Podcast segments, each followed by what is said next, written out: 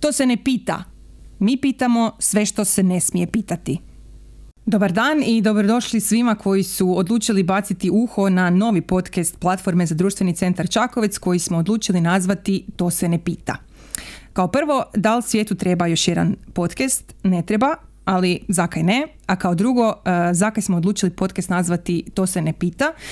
Zato jer smo odlučili postavljati neka škakljiva pitanja, pitanja koja je nepristojno pitati, pitanja koja se ne priliči pitati, pitanja koja zadiru u intimu, otvaraju tabue, možda naljute ili zgroze osobu kojoj su postavljena, ali to su pitanja o temama o kojima se ne razgovara dovoljno ili možda uopće, a trebalo bi se razgovarati više i otvorenije. Podcast urednički potpisuju Filip Živaljić i ispred mikrofona moja malenkost Bojana Španić. Ovo nam je prvi mačić, nije da bomo ga bacili u vodu, ali nemojte nam zamjeriti početničke greške kojih sigurno bude, htjeli mi to ili ne. Dakle, iako se to ne pita, mi ćemo u našoj prvoj epizodi otvoriti jednu temu koja je zapravo uvijek aktualna, ali čini mi se da je u današnje vrijeme možda aktualnija nego ikad. Znači, živimo u vremenu nadolazeće recesije, energetske krize, galopirajuće inflacije i svi koji su unazad 3 mjeseca barem jednom bili u dućanu svjesni su da si za svoje novce, plaću koju zarađuju, danas mogu kupiti osjetno manje nego su to mogli možda prije godinu dana. Dakle, tema kojom se mi danas bavimo je ekonomija sreće. I našeg sugovornika ćemo zato danas bezobrazno pitati kolika ti je plaća. Ne još, imam sugovornika, imam gosta, ne budem ovoga sama trkeljala o svemu tome, samo ga neću još predstaviti. Htjela bi za početak malo pojasniti kontekst i sam pojam ekonomije sreće. Radi se dakle o znanstvenoj grani ekonomije koja istražuje koje ekonomske pojave doprinose sreći pojedinca. Znači, to nisu samo naše plaće, nekakvi naši prihodi, odnosno materijalni faktori, nego u obzir treba uzeti i subjektivne osjećaje zadovoljstva i sreće koji su također povezani s kvalitetom života. Da pojednostavnim cijelu stvar, ekonomija sreće izučava odnos između novca i sreće i pita jesu li ljudi s manje novca uistinu manje sretni i obrnuto jesu li ljudi s više novca uistinu više sretni i što sve utječe na kvalitetu života i blagostanje. Evo, zanimljiv mi je jedan primjer, recimo u nama dalekom Butanu uopće ne mjere brutodruštveni proizvod. Oni mjere umjesto BDP-a BDS, to je brutodruštvena sreća, jer je njima bitnije od pitanja koliko zarađuju njihovi stanovnici, pitanje jesu li njihovi stanovnici sretni. Nešto slično pokušava unazad 10 godina istražiti i Ujedinjeni narodi. Oni, dakle, 10 godina svake godine izbacuju taj takozvani svjetski izvještaj o sreći. Zanimljivo je da je na toj tablici Hrvatska zauzima 47. mjesto, tradicionalno je prva Finska, a zadnje mjesto 146. zauzima Afganistan. Evo, to su neki fun facts čisto za početak ovoga podcasta. Mi nećemo više teoretizirati. Hoćemo čuti kako teorija ekonomije sreće funkcionira u praksi u jednom stvarnom životu i zato smo pozvali našeg sugovornika Zvonko Biškup. Dobar dan. Dobar dan. I dobrodošao naš prvi podcast. Hvala ti kaj si pristal sudjelovati u emisiji i biti naš prvi pokusni kunić dečić. Valjda me nećete baciti u vodu.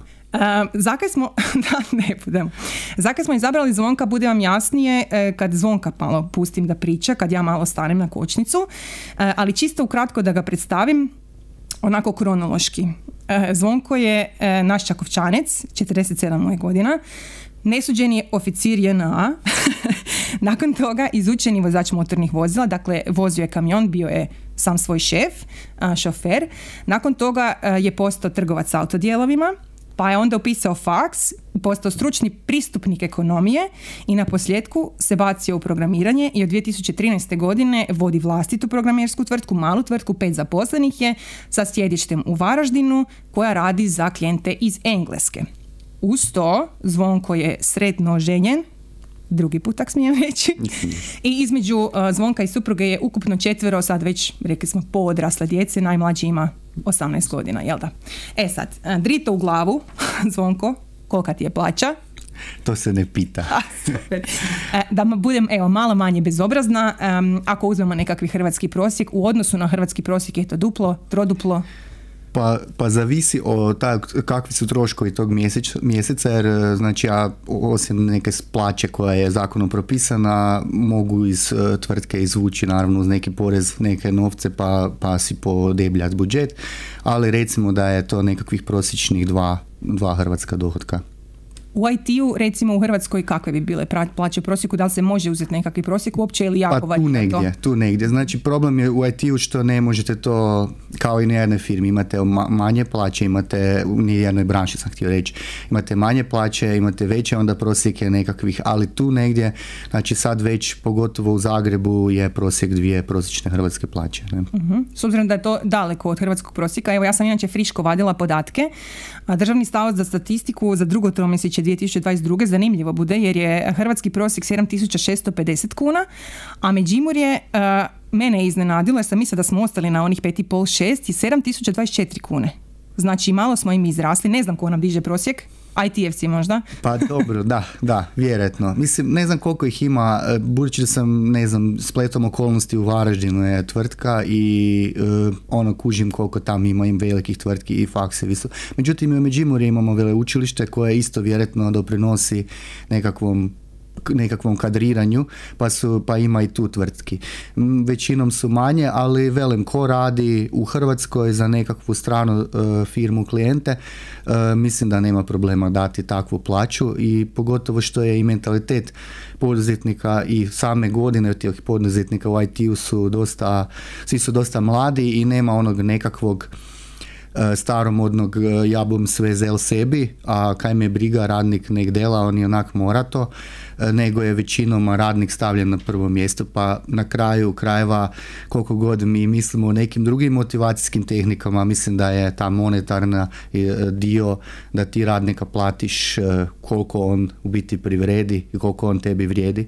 I znači radnik je na prvom mjestu u većinom IT firmi, koliko ja poznajem, a poznajem puno poduzetnika, svi tako razmišljamo. Znači, možda u nekakvom državnom dijelu gdje rade za državu je ostao nekakvi kadar koji je, ono, iako oni zarađuju možda i desetorostruko od nas iz nekih drugih razloga, ostaje taj nekakvo razmišljanje da radnik ne zaslužuje dovoljno.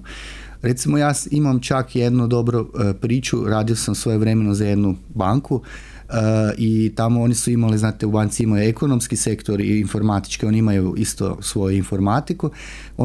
Znači, srazmjer plaća je bio u informatici užasno, znači ono 3 puta manje od ovog ekonomskog dijela. I kad pitaš te ljude, ono, pa dajte dođite k nama u realni sektor, oni vele, ne, nama je tu dobro. Znači, to je sad opet drugi mentalitet ljudi koji ne žele veća primanja nego nekakvi... Svi dolazi veća odgovornost.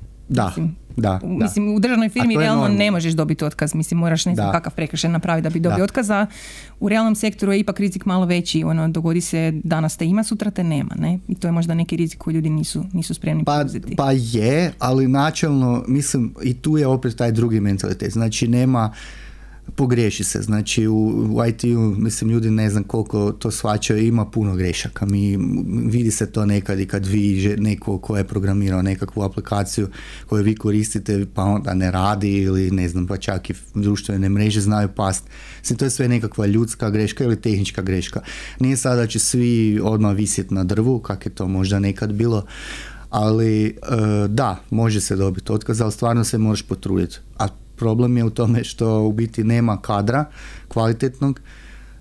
Još jedna stvar kod IT-a zanimljiva je da i ti ljudi su svojevrsni. Znači oni imaju nekakve svoje potrebe. Ne bi sad po nekakvim generacijskim dijelio ljude, ali točno se sjeti ko je kad rođen. Ja imam recimo dosta širok dijapazon. Imam starijih, u IT smislu starijih ljudi koji totalno drugačije razmišljaju od nekakvih ovih čak ovih novih generacija koje su više, ne znam, ono kaj smo rekli da je možda monetarno ih, znači dati im veću plaću, veća motivacija, gledaj, neko vam želi stol za stolni tenis. Ako nemate stol za stolni tenis, ja neću doći raditi. I njemu je to ono, mislim, ti kad gledaš poslodavce, to je nekakav trošak od 1000 kuna, a zadržat će radnika koji grize. Mislim, jako je zanimljiv IT u svim spregama toga kakvi ljudi tamo rade i znači koliko je drugačije razmišljanje samih vlasnika tvrtki i poduzetnika i odnos prema radnicima. E sad, htjela bi se malo vratiti čisto na to da probamo oslikati kako je to živjeti iznad prosječnim primanjima u Hrvatskoj. Dakle, vi ste kućanstvo s dva iznad prosječna prihoda i supruga je tu, ona radi, ona je poslovodkinja u jednom trgovačkom lancu, dakle to su dvije i više nego pristojne plaće. Zanima me ovak, imam par brzopoteznih. Može. Koji auto voziš? Pa vozim BMW trojku. Dobro, koje godište? Pa 2013. Ja. Nije bilo, velim, mi drugačije razmišljamo, ne volimo neke rizike, pa sad kad je bila i COVID-19 nismo znali što će biti, na sreću nije bilo ništa, što se tiče IT sektora govorim. Tako da, evo, ostaje taj, ajde, u nekim sferama stariji auto, ajmo ga reći. Ne. Dobro, imaš kredit i koji postotak kredita otpada, evo, na nekakva primanja tvoja? Pa imam kredit, znači mi nismo bogati, ne, ali bez obzira na primanja, znači neke stvari koje su veći zahvati ili ne znam, imali smo nešto što smo morali odraditi, trebaš kredit, pa nekakvih 30%, niti nikad ne želim opterećivati budžet ovim, plus mi poduzetnici volimo, da rečem, biti dužni. Ne u smislu dužni nekome ovako, nego jednostavno ne želiš zaključati, govorim sad o firminim novcima, ne želiš zaključati novce odjedanput, velike količine novca, jer nikad ne znaš što će se dogoditi, pa onda uvijek rađe uzmeš na kredit. Koliko god to zvuči čudno, znači, ne znam, ja sam sad gledao i američki poduzetnici tako razmišljaju, pa čak i ogromne kompanije poput Facebooka koje imaju ogroman cash flow, znači imaju puno, neću reći gotovine, ali imaju, raspolažu s velikim novcem, rađe se zaduže za $1 milijardu nego da daju svoju $1 milijardu, zato što prvo na dug nema poreza, a drugo jednostavno to tako funkcionira. Mislim, normalno da on dobi drugačije uvjete od mene, ali evo, znači imam kredit. Štednju? Da, ne klasičnu štednju. Eto sam htjela pitati, da li klasična ili je... Moje osobno mišljenje je da je štednja, neću biti glupost, zato što prvo kamate koje dobite od banke su mizerne, uz ovu inflaciju 12% vi dobite 0,5%, 1%, ne znam koliko je. Znači, ja više volim ulagati, ali sam vrlo oprezan. Znači, ulažem u kripto i u dionice, ali samo novac koji mogu izgubiti. Znači, ako se nešto dogodi, jer ništa nije sigurno na svijetu, vidimo i sami. Znači, samo jedan dio se tu ulaže, sad se to oplemenjuje. Ne znam, ja sam sad imao sreću, znači, sve se to vodi u nekakvim dolarima, a dolar je, recimo, samo u zadnjih 6 mjeseci porasao za 1,5 kuna, 1,60 kuna, tako da i tu je neki oplemenjuje se to. Ali opet velim, neću uzeti sad sve iz firme van i staviti u nešto, jer je to opet preveliki rizik da bi, mislim, ljudi žive od novca iz te firme, tako da ne mogu njihove obitelji riskirati. Ne? I zanima me, da li pratiš akcije kad ideš u dućan, da li pratiš, evo, četvrtkom ili srijedom već kreću akcije u pojedinim trgovačkim lancima, ili treba kupiti to, pa odiš u dućan i kupiš to?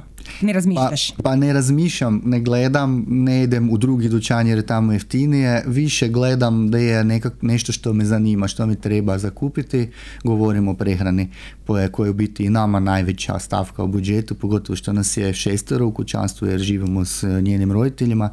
I ono, meni isto strašno kad ti dođeš u dućan i ne znam, imaš pol vrećice za 300, 400, 500 kuna i pitaš se čemu. Na kaj sam sad to potrošila? Znači, na kraju, kad gledaš, dođeš doma, imaš slatkiše i ne znam, nekakve gluposti koje na kraju, što ćemo iz toga kuhati, ne? Jer... I već sutra moraš ići isto toliko ostaviti u dućanu da bi kupio još jedan ručak. Primjer je, bio sam u subotu na placu u Varaždinu i kilogram mahuna je 50 kuna. Isto one uljuštene ili... Ma ne, mahune.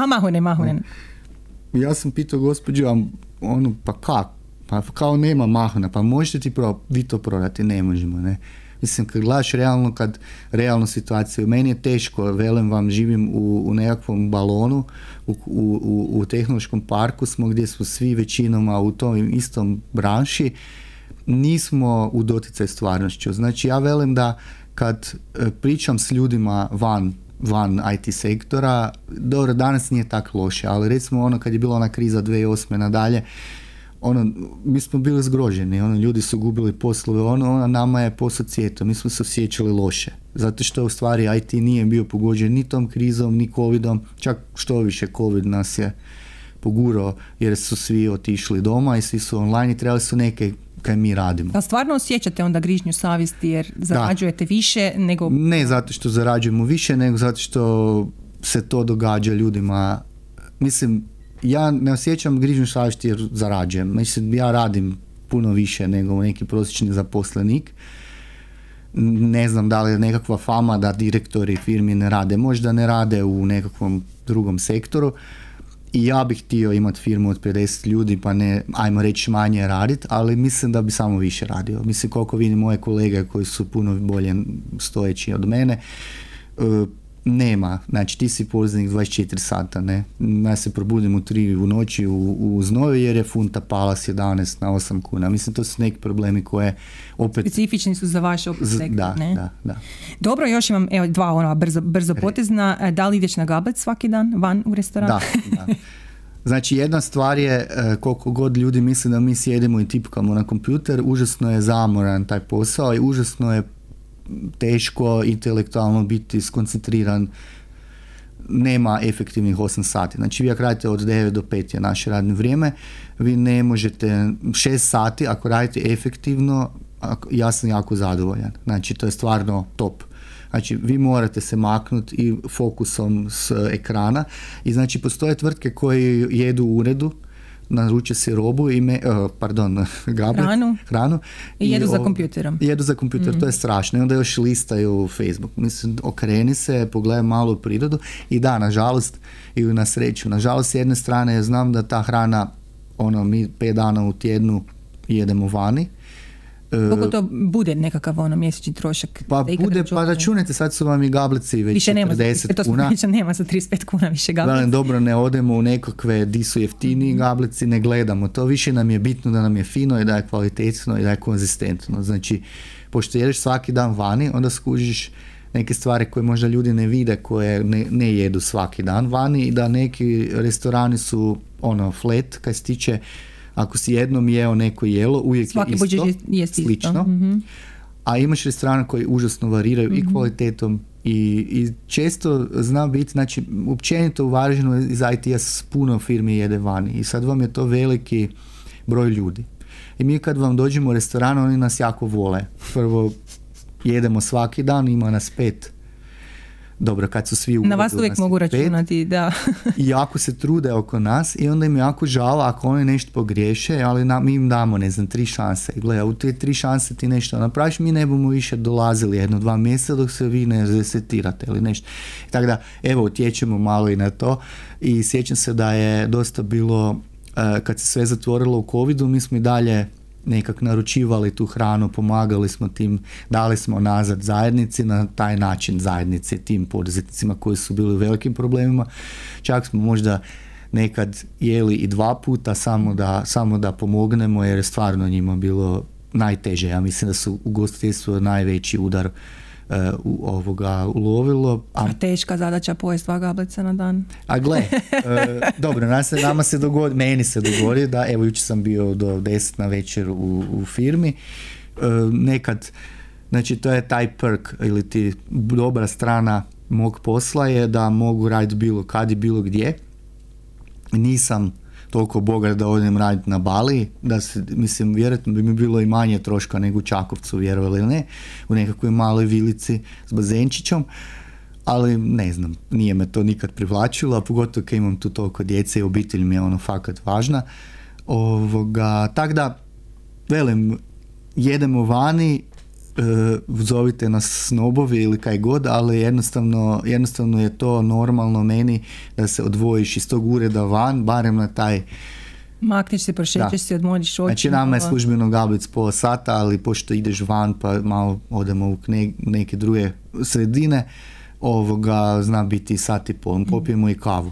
evo, malo ližernije u IT-u. To ne znači da ne radite, to je ono, isto to smo naglasili, velim, percepcija je posla u IT-u da zarađujete puno, a radite malo, ali to je ono, kad ljudi vide, jer, znači, vide vas na gablicu i vide vas možda, ili znaju da, ono, igrate PlayStation na poslu, ali ne znaju da ostajete raditi duže, da radite nekad u noći, pogotovo neko ko radi s klijentima koji su, ne znam, s druge strane oceana, pa onda je njima radno vrijeme kad mi spavamo i još tisuću takvih sitnica koje se ne vide, ali mi vidimo samo one benefite koje programeri imaju nekakvog svog života.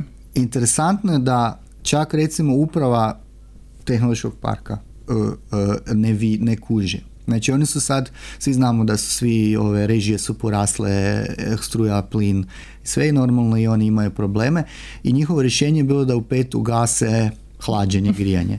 U 5 ugase, ne znam, nekakve, nešto se pogasi da se zašpara. Tako, prosim kao u disku, kad unaše na Fajrun ti onda u 5 puste Mišu ili Moju domovinu i sadite doma. Točno tako. Ali stvar tome je da neke firme počnu raditi u 5 popodne. Znači ja imam kolege koje stvarno rade za ili za neki rade za Japance, neki rade za Amerikance, Australce. Znači oni, njihovi klijenti ne mogu komunicirati s njima u naše radno vrijeme. I oni rade od 5 popodne do, ne znam, ponoći ili do 2 ujutro. Kaj onda u mraku rade? Ne breš raditi bez struje, ne breš raditi bez grijanja slash hlađenja, pogotovo sad je ok, sad ovo prelazno razdoblje bi još mogu raditi bez nekakvog klime ili nečeg, ali velim, ono, ja ne smatram da je naš posao teži od posao krovopokrivača ili zidara ili ne znam, nekakvog zanimanja teškog fizičkog zanimanja ili opet ne omalovažavam zanimanja koja isto ljudi vele, joj pa kaj konobar, ne? Mislim, ali uvijek je najlakše suditi kak je nekome drugom na poslu. Ali joj, gle, ove tete u vrtiću, one se sam s decom igraju. Kaj te učiteljice kompliciraju, one cijelo ljeto imaju slobodno. I svi donose zaključke o tome kak je nekome drugome lakše nego tebi samom na poslu. Da, ali problem je što ovi svi još i manje zarađuju. Znači sad o njima nisu tak trnu u oku koliko su recimo, ali u biti nema, ja ne osjećam nekakvi taj mržnju, ajmo to tak blago, grubo nazvat, prema nekakvom IT-u. Ali puno puta, znači dve stvari koje ja osjećam u IT-u je ti niš ne radiš, znači definitivno ne radim fizički. To je ljubomora, to je čisto ono ljubomora, zato jer ti, velim, vidiš samo one prednosti tog posla, barem ono izvana, ali ne vidiš sav onaj rad koji stoji iza toga, to je ono ko vrh ledene sante, odnosno ledenjak, vidiš taj vrh, znači tu špicu gdje vidiš da je ljudima super i opušteni su i zabavni su i zabavljaju se na poslu, ali ne vidiš ono ispod površine mora sav posel koji ulože i trud koji ulože da bi došli, da bi imali te benefite. Da, problem je tu kad gledate i u klijentima. Znači klijenti isto ne shvaćaju. Znači vi kad gledate moj posao je imaginaran. Znači ja nešto utipkam negdje i to je negdje živi u vašoj kanti. Vi to tak percipirate. Znači živi na tom kompjuteru, na tom mobitelu. I vama je to imaginarno. Nije mjerljivo kao gle ova kuća 30 metri visoka. Aha, ima smisla da ta kuća koštala, da je taj posao koštao 1.000.000 kuna. A kad neko veli, neko je radio aplikaciju sa 10 ljudi 6 mjeseci, to je 60 čovjek mjeseci. I kad čuju koliko to košta, kak to može toliko koštati? Da, ali tih 10 ljudi je to radilo efektivno 6 mjeseci. Znači to je ogromni broj sati. Znači, a to kad je u IT-u veći sat, znači cijena po satu je veća. Ono što je još zanimljivo, znači mi smo nekad bili, nekad je cijela Amerika, cijeli svijet je uzimao development iz Indije. I to je bilo super. Ja ne velim da je 100% tamo loših programera, ali taj kod koji dolazi iz Indije, ja sam čak radio na nekom tom kodu, je bio recimo težak za održavanje, težak za nadogradnju i tako dalje. I onda je taj benefit koji su oni imali 10- i 20- struko manju cijenu rada u odnosu na lokalnog developera, sve im se vratilo kroz taj neki tehnički dug. I sad smo mi bili zanimljivi. Znači ova tu neka linija srednje Europe, ajmo tak nazvat, znači nekakva Bjelorusija, Ukrajina, Češka, Slovačka, Mađarska, Hrvatska, čak i ove zemlje dolje, Srbija, ajde, Bosni, Makedoniji još vjerojatno nema kadra ili je percepcija drugačija prema njima, nažalost, ne znam zašto, jer ima jako dobrih developera tamo. I mi smo bili u tom trenutku kao slamka spasa. Bili smo malčice skuplji, ali opet ono što smo mi njima dali je bilo bolje. I sad je i nama, koliko god sad to zvučalo prepotentno, mi stvari radimo u tom IT smislu svjetskom za kikiriki. Znači vi kad gledate prosječne... Znači, oprosti, da to kad radite u Americi, koliko bi onda prosječni hrvatski plaća se radi? Moji seniori, znači dečki koji imaju jako puno iskustva, koji su samostalni i oni su još i takozvani full stack, ili znači rade sve sami, iznad $100,000 godišnje je nekakva plaća, i to ako nisi u nekakvom skupom gradu. Znači normalno ako živiš tam Palo Alto, di su Facebook, Apple i to, užasno su visoki troškovi života, oni čak imaju po 200,000. To im je čista plaća plus bonusi. Znači oni vam imaju agente kao glumci koji ih zapošljavaju. Ne?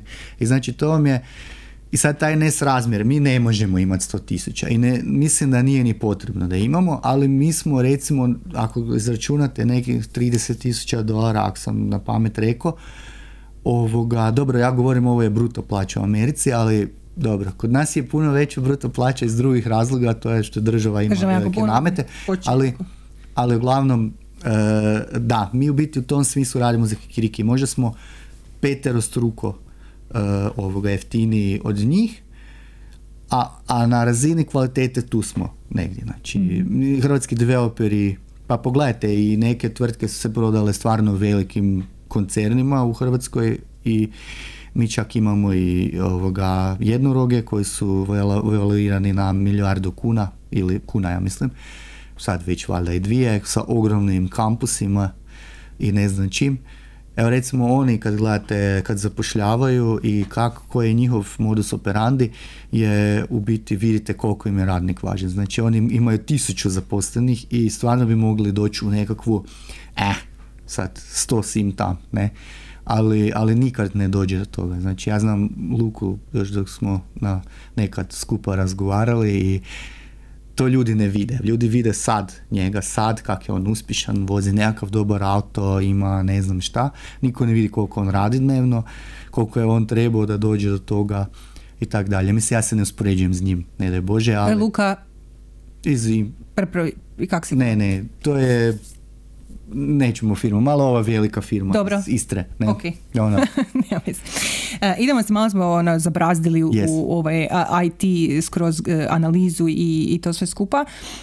Zanima me na kaj trošiš ti sebi za dušu? Evo, s čim se onda razmaziš? Rekli smo, možda nama zvuči da se razmaziš jer ideš na gabec svaki dan, jer znaš Pa iskreno... Kad doma zaka ideš na gabec, ok, to smo shvatili, ali evo, na kaj trošiš onda? Pa iskreno rečeno, pa pretežno neka putovanja. Opet to nisu nekakva užasno skupa putovanja, ali razmazimo se sa nekakvim metropolama tu u okolici.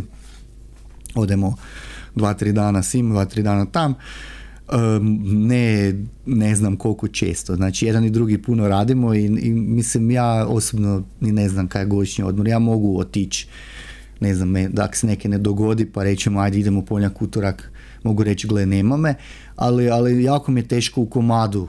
Ima 2 tjedna godišnje. To se ne događa. To nisam doživio od kad sam poduzetnik. Mislim, dogodi se, ali većinom je laptop sa mnom i nije to takav godišnji sa, isključiš se totalno, kako ima recimo moji djelatnici. Da li birate onda nekakve najskuplje hotele, rezorte? Pa razmazimo se, da, ali ne, meni je osobno žao. Znači, žao mi je dati neke novce jer ne vidim što košta toliko novaca, osim te zgrade i toga, ali ne da, znači ako idemo samo dvoje, znači rekli smo da nas ima 4 djece i sad kad vi uzmete 6 djece i niti ja ne mogu u Hrvatsku hotel. 6 ljudi u obitelji, ne? 6 ljudi, da. Za 6 osoba plaća smještaj u hotelu na Jadranu tjedan dana.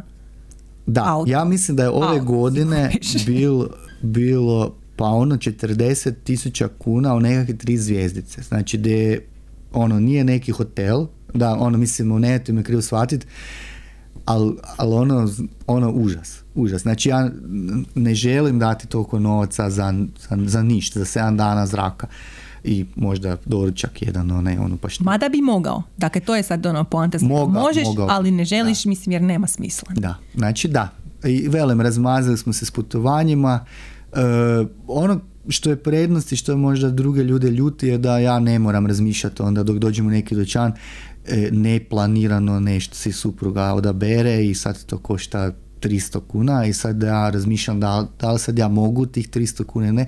To je taj dio koji već dugo ne razmišljam o tome, a nije opet mi nikad ne odemo kak to u filmovima, ono idem se liječiti shoppingom i to, mislim to su gluposti, to vjerojatno, to fakat moraš imati love, ne, ali znači srećom imamo i djecu koja su relativno skromna, kaj se tiče nisu nekakvi, sve na kraju jesu brendirani, ali ne zato što ne znam, biraju, nego ona recimo, imam jednu kćerku koja, znate, cure su drugačije, da, dečke, ne trebam hlači, daj mi neke zberi i to je to. A kod nje ono malo mora to dobro stati, mora se to vidjeti, poslikat se to, da to nekak izgleda. I onda slučajno, ako su to skuplje hlače, mislim da nije problem da je kupimo, ne. Ja sam se na to zapravo kasnije vratila, ali možemo, smo već načeli tu temu. Dakle, 4 djece u obitelji, rekli smo najmlađi ima 18 godina. Zanima me da li su vaša djeca svjesna koliko zapravo su u boljoj poziciji od nekih svojih vršnjaka i kak je kao roditelju naći granicu, odnosno mjeru između one želje da svojem djetetu priuštiš sve kaj želi jer to možeš, jer je to tvoje dijete, jer ga voliš najviše na svijetu, i onog momenta di kao roditelj moraš povući crtu jer želiš da ti dijete odraste u samostalnog, financijski pismenog čovjeka koji je svjestan da novac ne pada s neba. Da. Ne. Ako sam dobro skužao. Znači, stvar je tome... Dakle, prvo pitanje je bilo da li su djeca svjesna koliko su bolje pozicija, drugo je kao kak roditelji. Ali nisu, znači, znači prvo, nama su djeca na prvom mjestu. Znači, sve kaj mi radimo za tu djecu. I mislim da oni ne budu imali problema u životu zato jer su sad u nekakvoj boljoj situaciji. Ali da li su oni svjesni? Nisu. Nisu svjesni samo zato što, ne znam kako da to objasnim. Oni, znači, nisu proživjeli taj dio da nemaju. Ono, da dođeš u dućan, da dođete u dućan i cvili hoću kinder jaja, ti mu veliš ne može danas kinder jaje jer... Znali smo reći ne može, ali ne zato što nemamo, nego zato što iz nekog razloga. Ali znači ne može, naša djeca i nisu takva, ali kad bi oni htjeli nešto što je nerazumno, ne znam, ja hoću najnoviji model telefona, ne može. Znači nismo nikad došli do toga zato što prvo, dobro, nisu oni više djeca i ono, jedan radi, jedan bude sad nešto, ono, studiraju, ali budu vjerojatno nešto radili. I ja smatram da ne budu svjesni toga tak dugo dok sami ne probaju, a zašto ih sad, ne znam, nešto drilati, ovo ono, mi ih ne razmazujemo, nemaju oni sve kaj se zaprdnu. I mislim da jedini taj nesrazmjer je, znači, znači ja sam primijetio primjer u COVID-u kad je sve otišlo online, oni nisu mogli shvatiti kako neko nema kompjuter ili tablet. A bilo je klinci u njihovim razredima koji nisu imali.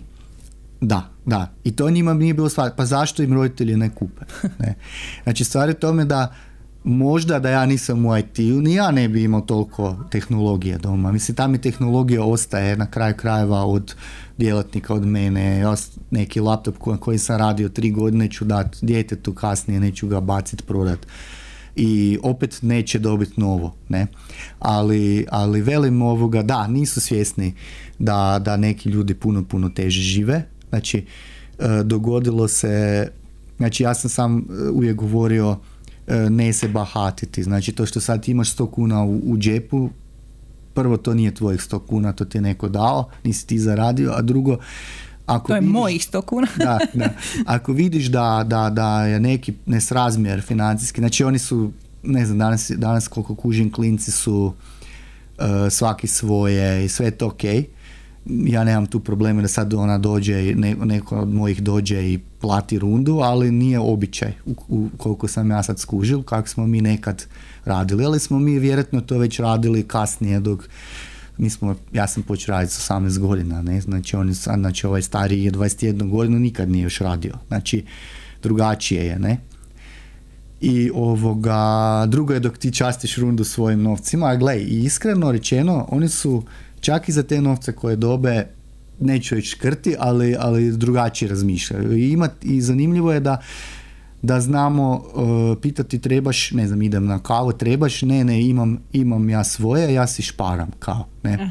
Tako da, ono, velem, problem je da nisu svjesni, nisu snobovi, hvala Bogu, uspjeli smo odgojiti da ne bre se tak ponašati, da to nije dobro, niti mislim, mi nismo toliko bogati da bi oni mogli biti, a opet nismo ono da razmišljamo da što ćemo sutra jesti ili da živimo od plaće do plaće. E, to sam sad htjela pitati. Dakle, danas si financijski neovisan, sam si svoj šef, još si šef četvorici svojih zaposlenika, ali nije uvijek bilo tak. Malo sam natuknula na početku onaj tvoj nekakvi profesionalni put. Znam da je duga priča i znam da nemamo toliko vremena, ali čisto kratko ako možeš ti nas provesti malo kroz to, jer je bilo različitih situacija i to sam htjela pitati, da li je ikad bila situacija da ti živiš od plaće do plaće? Pa bila je, da. Znači ja sam neke odluke u životu donosio iz razloga što sam želio, na primjer, znači kao što si rekla, bio sam vozač kamiona. U jednom trenutku kad ja sam kupio kamion i bio isto poduzetnik, Hrvatska je bila u situaciji da niko nikome ništa nije plaćao. Znači bio onaj čarobni krug. To je bilo kasne 2001. druge, treće, ne. Država je bila dužna svima, onda su svi bili dužni dalje, tak cijeli krug je bio začaran i na kraju ja sam došao do toga da sam bio poduzetnik, bio samo ja, ali bilo mi je jako knap. Znači, taj kamion ima ogromne troškove, ljudi su ti plaćali 50% u gorivu, 50% u robi. Znači, nisi imao, znači ja sam ono doba... Koja roba, mislim, kaj si dobil? Beton, cigla, ne? I sad si ti to morao prodavati ljudima koji opet nisu imali novce, ne, da to plate. I onda sam ja to sve prodao i kad sam prodao, otišao sam voziti za nekog drugog špediciju, znači međunarodni promet, gdje su plaće u ono doba bile izuzetno visoke. Znači bilo je 10-12% od prometa, ja sam imao plaću 2000 maraka, mislim da je tu prosječna plaća bila, ne znam, 2500 kuna. I ajde, to je kao 1000 eura, znači imao sam dobru plaću, nije me bilo doma, onda sam shvatio da me, ne znam, ja sam zadnje ture 28 dana me nije bilo doma, ali trebao mi se roditi dijete.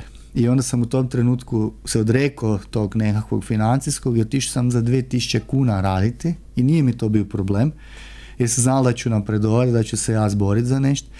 I velim, došao sam u te autodijelove gdje sam bio nekakvi terenski prodavač, terenski veleprodajni prodavač, i tu sam dobio priliku života. Znači ja sam od malih nogu programirao, imao sam sreću da je moj tata mi mogao krvavo priuštiti nekakvo računalo koje je u ono doba bilo veliki luksuz. To smo rekli koja je godina? Pa to je bilo i prije 90. Znači još u... Neke 80. Pa tu negdje 80-ima. Da. Ko je tad imao kompjuter doma? Zvonko Biškup. Znači, ali mislim da je moj tata to 2 ili 3 godine otplaćivo. Od plaće krvavo je bilo onda toliko novaca izdvojiti. I evo, on mi je pomogao da naučim programirati, a ta tvrtka zato dijelom mi je dala mogućnost jer sam uradio nekakve u kući programe koje su podrška prodaje bili i tako sam ono počeo. Ali da, velim, taj početak da sam imao 2000 pa kasnije 3000 kuna nije mi bilo dovoljno i htio sam više, zato sam onda možda malo nepopularno reći i na crno radio, znači radio sam 2 posla, tak mi je stradao prvi brak između ostalog gdje sam ono jako puno radio i ovoga... Prva supruga je bila učiteljica. I sad onaj problem je bio da ona nije fizički toliko bilo na poslu, jednostavno mene nije nikad bilo. No dobro, i tako sam se izborio da počnem, kasnije se zaposlio oko tog čovjeka za kojeg sam radio na crno i evo, ostalo je povijest. Prošao si u tom svojem nekakvom putu dosta različite situacije s poslodavcima. U jednoj od gorih situacija ti se dogodilo to da si završio u bolnici u predinfarktnom stanju. Tad si odlučio dati otkaz na tom poslu, mada je to bio bolje plaćen posao nego tvoje sljedeće radno mjesto. Da, to je drugi puta da sam se degradirao financijski. Ja mogu reći, i ono koja je u biti tema ovog svega je novac nije sve. Znači, vi možete imati puno novaca, a biti užasno nesretni. To se mene dogodilo na tom poslu. Znači, jedina satisfakcija cijelog tog posla je bio novac. ništa drugo. Znači nisam imao noći, nisam imao dane, nisam imao popodneva. Znači mene je on maltretirao me.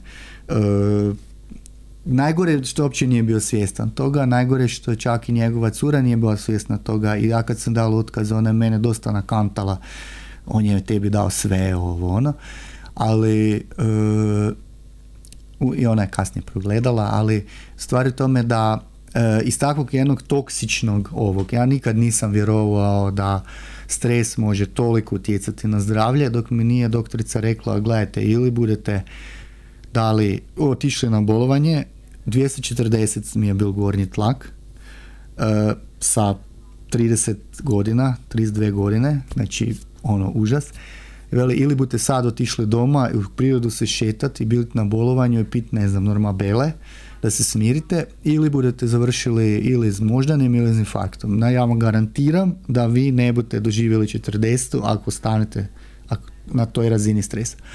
I onda sam ja odlučio, znači kad sam nakon tjedan dana vidio da je meni doma pao tlak, znači bukvalno je bila veza između toga i toga, nema tog novca na svijetu di ćete vi riskirati opet zbog svoje djece ovoga, da te nema sa 35 godina, zato jer si puno novaca zaradio. Pa mislim da je to sad, evo, društveni fenomen koji je dosta eksplodirao sad, pogotovo tijekom i nakon pandemije, da jednostavno ljudi daju otkaze na dobro uhodanim, stabilnim poslovima s dobrim primanjima, jer jednostavno nema te plaće koju tebi poslodavac može platiti ako si ti kao radnik nesretan.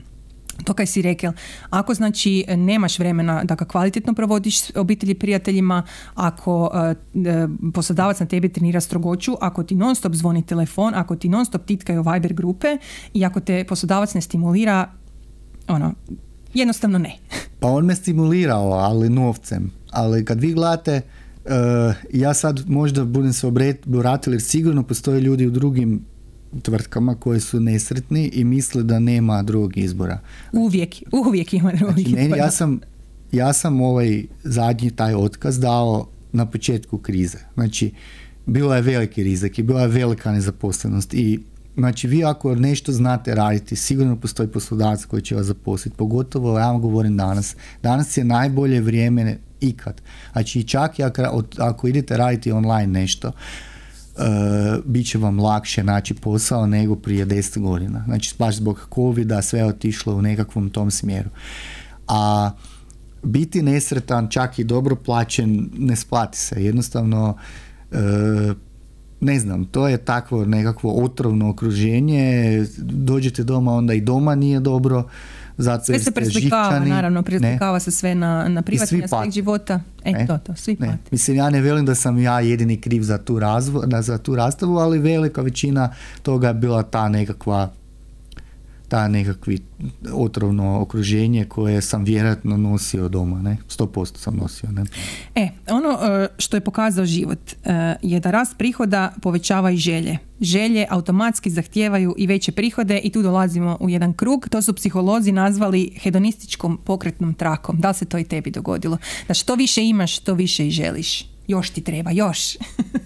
Pa iskreno, nisam baš pohlepno na toj strani, ali da, znači ako ti imaš 2000 kuna, potrošit ćeš 2000 kuna iz drugih razloga s koje ćeš potrošiti 20.000 kuna.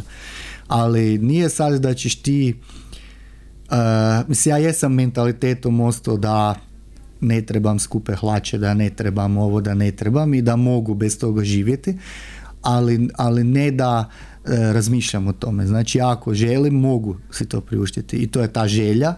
Ali nisam, mislim, jesam i nisam u tom nekakvom krugu ovog, ali naravno da jednom dok ti namirišiš nekakvu, pa to je ona Maslovljeva ljestvica potreba, jednostavno kad ove niže potrebe, ajmo ih tak nazvat, zadovoljiš, onda težiš nekakvim višima. Tu je sad taj neki hedonizam i neki luksus. S tim da, recimo, imam sreću da smo i supruga i ja imamo tu neku životnu priču. Recimo, ona je poslovodkinja u trgovačkom lancu, završila je frizersku školu. Znači, nije bilo, kad bi gledali sad nju u prošlosti, taj neki životni put koji je uspjela ostvariti svojom sposobnošću i svojom stručnošću i svojim radom.